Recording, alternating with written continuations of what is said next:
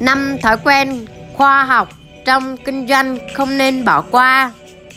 Một trong những cách để trở thành một nhà lãnh đạo là xây dựng thói quen tốt và khoa học, nhất là khi thời đại 4.0 như hiện nay.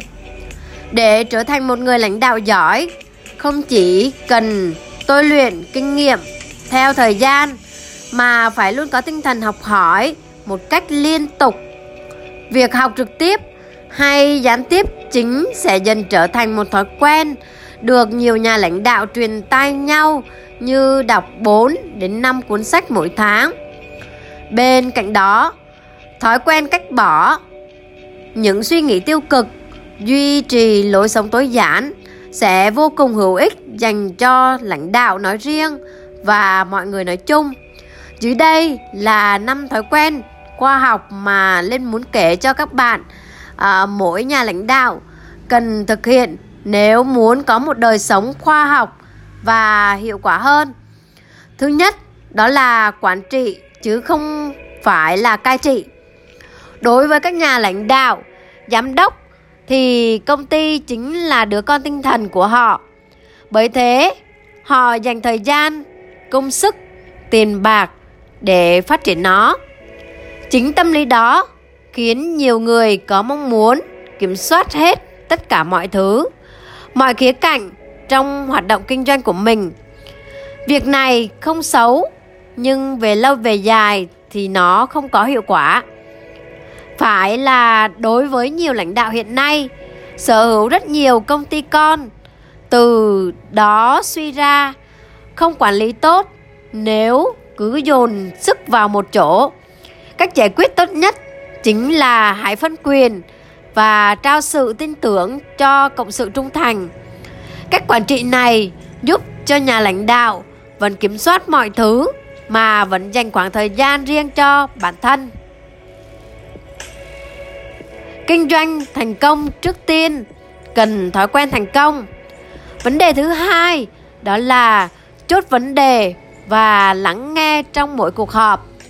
Để có thể phân quyền hay trao đổi công khai hiệu quả thì cách tốt nhất là thông qua cuộc họp nội bộ trong công ty. Người lãnh đạo dù không chỉ chủ trì nhưng phải cầm trịch nhằm giải quyết những vấn đề đang xảy ra. Điều quan trọng là nhân vật liên tới cần phải có mặt trực tiếp để thảo luận và đưa ra những phương hướng giải quyết chung. Nếu bất khả kháng, có thể họp thông qua Internet. Ông Simon Sinek, trưởng nhóm của Philo In, cho rằng trong các cuộc họp, nhà lãnh đạo nên là người chốt vấn đề sau khi nghe tổng hợp các ý kiến của thành viên. Người lãnh đạo giỏi là người biết lắng nghe và nghe thật sâu sắc. Thứ ba, đó là nhìn sự việc ở nhiều góc độ khác nhau. Đối với mỗi sự việc, kết quả là thứ cố định, nhưng ta hoàn toàn có thể thay đổi thái độ, cách nhìn của mình để giải quyết vấn đề tốt hơn. Người lãnh đạo không nhất thiết là phải biết hết tất cả mọi thứ, nhưng cần nắm rõ bản thân mình thừa hay là thiếu thứ gì. Do đó, mọi quyết định của lãnh đạo cần được suy xét từ nhiều phía, nhiều khía cạnh khác nhau để mang lại lợi ích cao nhất. Thói quen nhìn nhân sự việc góc nhìn tích cực giúp bạn giải quyết vấn đề hiệu quả hơn. Thứ tư, đó là đề cao trí tuệ tập thể. Việc đưa ra quyết định cá nhân mà không cần quan tâm đến ý kiến hay ý tưởng của người khác không chỉ là một chiến lược xấu mà còn là dấu hiệu chứng minh nhà lãnh đạo làm việc kém hiệu quả. Biết tận dụng trí tuệ tập thể giúp bạn đưa ra quyết định quan trọng chính xác.